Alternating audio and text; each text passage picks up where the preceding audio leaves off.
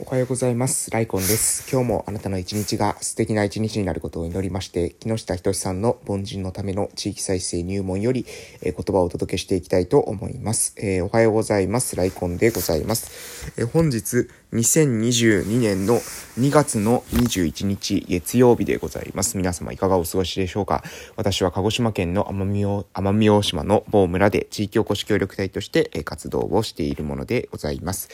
近況報告ですけれども、えー、昨日はですね、日曜日だったので、えー、朝の配信休みましたので、土日の分のですね、振り返りをしていこうかなというふうに思います。はい、えー、土曜日ですね。土曜日は、あの、朝ですね、まあ、起きて、で、えー、土曜学校がですね、えー、ありましたので、朝の挨拶運動の方に行きましたね。で、その後に、えっ、ー、と、保育所の方でね、保護者面談が土曜日は入ってました。ですので、そちらの方に出席して、えー、午前中はですね、大体それで、えー、まあ、時間いっぱいということで、えー、午後になってからですね、まあ、YouTube の配信の、えー、手続きをしたりとか、まあ、様々私、情報発信結構、えー、たくさん、複数の情報発信を行ってますので、その情報発信、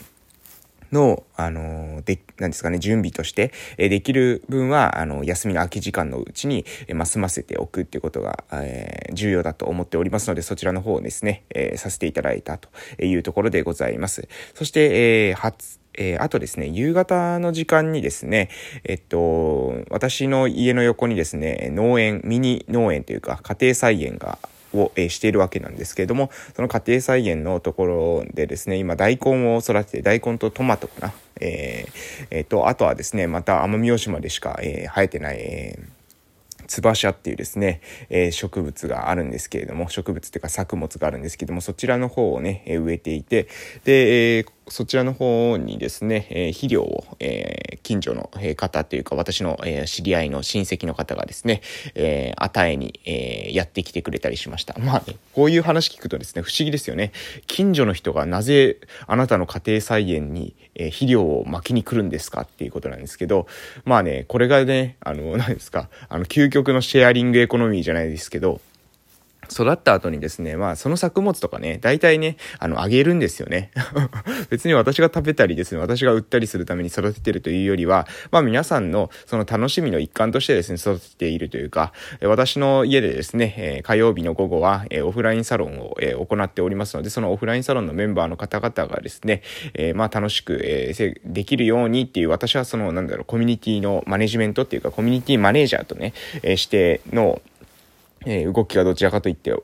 どちらかというと大きくて、で、その中でね、まあ、農業がしたいっていうことだったので、やっているという感じで、まあ、別にね、なんか、その、何ですか、あの、まあ、他の場所だとですね、自分が育てている野菜に他の人が肥料を巻きに来るとか、他の人が草刈りするとかって、よくわからないと思うと思うんですけど、まあ、コミュニティってね、そういう、あの、多分よくわからないのがコミュニティなんですよ。だからね、あの、宗教だとかですね、詐欺だとかですね、オンラインサロンでもね、良くなってると思いますけど、私はね、まあ、コミュニティってそういうもんだよねっていうふうに、えー、まあ、理解しているので、別に、うん、まあ、あの、そういうことが起きてもね、驚かないんですけど、周りの人からしたらね、ちょっと、あの、なんでかなってていうふうに思われるのかもしれませんという感じで、まあ、土曜日はそんな感じでですね、えー、終わりました。でですね、20日ですけども、20日日曜日、昨日はですね、新型コロナワクチンの、え、私たちの村でのですね、第3回の接種が、え、スタートしました。えー、まあね、第3回接種スタートしたわけなんですけれどもね、私たちの村もですね、ちょっとね、この広報の人にね、あの、もうちょっとね、こう宣伝してほしいんですよね。新型コロナワクチンの接種って休日に行うので、結構ね、みんな休みの日にですね、出勤してというか、まあ、そのお金は発生してるんですよ。確か時間外労働で、えー、お金発生してはいるんですけども、でもね、休日にね、みんな動いてるわけだからね、これ別に私の宣伝してって言ってるわけじゃないですよ。私の宣伝じゃなくて、村の人がですね、そうやってなんていうのかな、あの、活動してるっていうのは、やっぱね、それを広報するのが、なんだろうな、広報担当なんじゃないかなって私はね、まあちょっと思うんですけどね。どうなんでしょう。やっぱりね、あの、頑張ってる人とか、いいことをしている人って思った時にはですね、それを評価してね、めちゃくちゃ宣伝したりね、めちゃくちゃ褒めたりすることが私は基本的に大事だと思うんですよ。そうすることによってね、また、えー、やろうっていう風に思ってくれることにもなるしね、やっぱりね、いいことっていうのはね、えー、いいことなわけですから、それはね、あの、応援していかないと。なんかね、私たちの村、まあね、あの、良くも悪くもですね、えー、なんていうかな、いいこともは、いいこともですね、その宣伝しないんですよね。その謙虚とかって言いますけど、謙虚なのはいいんだけれども、別に自分が謙虚な分はいいんですけど、えー、周りの人にもですね、その謙虚を押し付けるっていうのはあんまり、うん、村としてどうなのかな。その長いスパンで見たときに、えー、ボランティアするそうとかですね、いいことをするそうっていうのを減らす行為になりかねないんじゃないかなというふうに思ってます。なので私はね、えー、周りの人がですね、なんか、その、いいねっていう活動をしたらですね、そのいいねをですね、積極的にもうシェアして、えー、もうすごいと、えー、こんなことをね、あの自分のその時間の間でね、その村のことを考えてやってくれるなんて素晴らしいっていう感じで、もうガンガンガンガン宣伝するようにしてるんですよ。で、それなんでかっていうと、もちろん感動したっていうのもありますけれども、でも意識的にやってます。で、なぜ意識的にやるのかっていうと、やっぱりね、あのーいいことをしてる人をいいっていうことに認めない限りはね、私たちの村のいいことって増えていかないんですよね。これね、行動、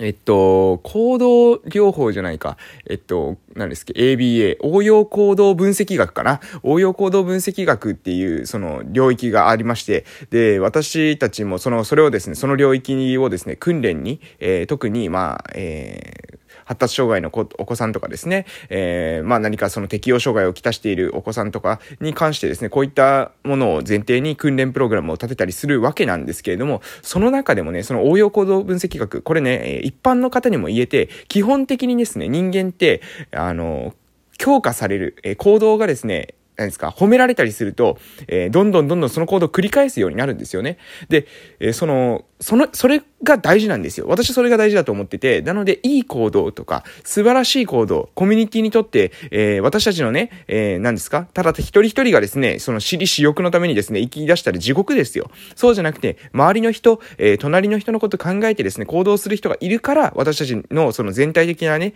えー、QOL、生活の質っていうのはね、えー、上がっていくんじゃないかなっていうふうに思っているわけです。ですので、周りの人がね、いいことをしてたらですね、積極的に、すごいね、いいねっていうふうに言える、こういった文化がですね、もうちょっとね、育ってくると、もっともっとね、私たちの村、良くなるんじゃないかなっていうふうに思っているわけでございます。ぜひですね、えー、これ聞いてくださってる方の中でもね、周りの方でですね、いい活動をしている人がいたらですね、積極的にいいねというふうに言ってですね、周りの人にもですね、あの、ポジティブなですね、噂話をしてくださいね。あの、陰口とかですね、そんなネガティブなですね、ゴシップ言ってても仕方がないわけですから、そうじゃなくてね、ポジティブゴシップをですね、どんどん広げてください。いいですか？周りの方にですね、いい活動を見つけたらね、いい活動を見つけたら、ポジティブな噂話をどんどんどんどんね、言っていくと、え、村のね、雰囲気も良くなるし、コミュニティ全体の、えー、何ですか、質というか、コミュニティ全体の幸福度もね、高まっていくんじゃないかなというふうに、え思っているわけでございます。ということで、そろそろ、え木下仁さんの書籍の方に移らせていただきます。はい。それでは、えー、本日も、えー、コラムですね。えー、木下仁さんの凡人のための地域再生入門のコラムより、え言葉をお届けしていきます。え見せかけの地方文献のジレンマ。終戦後に都道府県知事、市町村長が、えー、公選制となったことで、日本の地方文献は大きく進みました。また、地方文献一括法、1999年7月に成立し、2000年4月から施行によって、さらに地方が決められる内容は拡大しました。しかしながら、地方自治体の多くは、未だに国の政策決定で右往左往し、独自の政策を推進するまでの、え推進することはまだまだ珍しい状況が続いています。その原因は国による様々な交付金、補助金です。日本では地方交付税交付金によって財政均衡化の名のもとに、え税収が足りなく採算が取れない自治体に総務省を通じて赤字補填の予算が投入される仕掛けになっています。自治体は個別の事業を設計する際も、最初から国からのこの補填ありきで設計し、なおかつ赤字が出ても国から交付金で補填、調整されます。つまり、個別、全体の両方で何もかも国からの予算ありきの構造の中で動いています。もし自治体が稼ぐ力を身につければ、その分余裕があるとみなされ、交付金が減らされる逆インセンティブが生じてしまっているため、多くの自治体は稼ぐことよりももらうことを優先して考えます。ちなみに、ふるさと納税はたくさんもらっても交付税を減らされないので自治体に大人気です。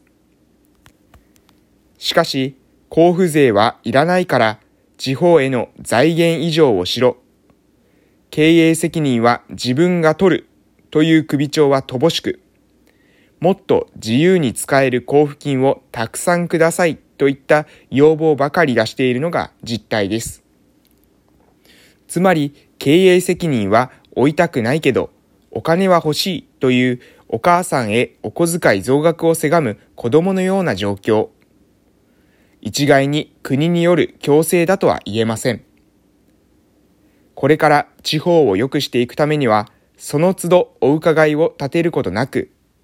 各自治体が自らの財源の範囲で成長を目指す正しい分散型成長のモデルを模索する必要がありますとえいう内容でございます。いやー、わかりますよね。このね、もし自治体が稼ぐ力を身につければ、その分余裕があるとみなされて交付金が減らされる逆インセンティブが生じてしまっているので、多くの自治体は稼ぐことよりももらうことを優先しているということです。えー、まあね、えー、もらうこと優先し始めたらね、もう先細りますよ。自分たちでね、やっぱ稼ぐ力っていうのを、えー、身につけていく必要があると思いますし、それに関してはね、やっぱりね、うん、まあ行政だけじゃなくてね、国だけではなくてね、まあ私たちの一人一人のですね、その自立心、えー、実地意識っていうのがね、試されてるんじゃないかなっていうふうに、え、思っております。まあ私たちの村はね、少ない人数ですから、ぜひね、一人一人が意識を変えて、え、頑張っていきましょうということで、今日もこの辺で終わらせていただきたいと思います。それでは、いってらっしゃい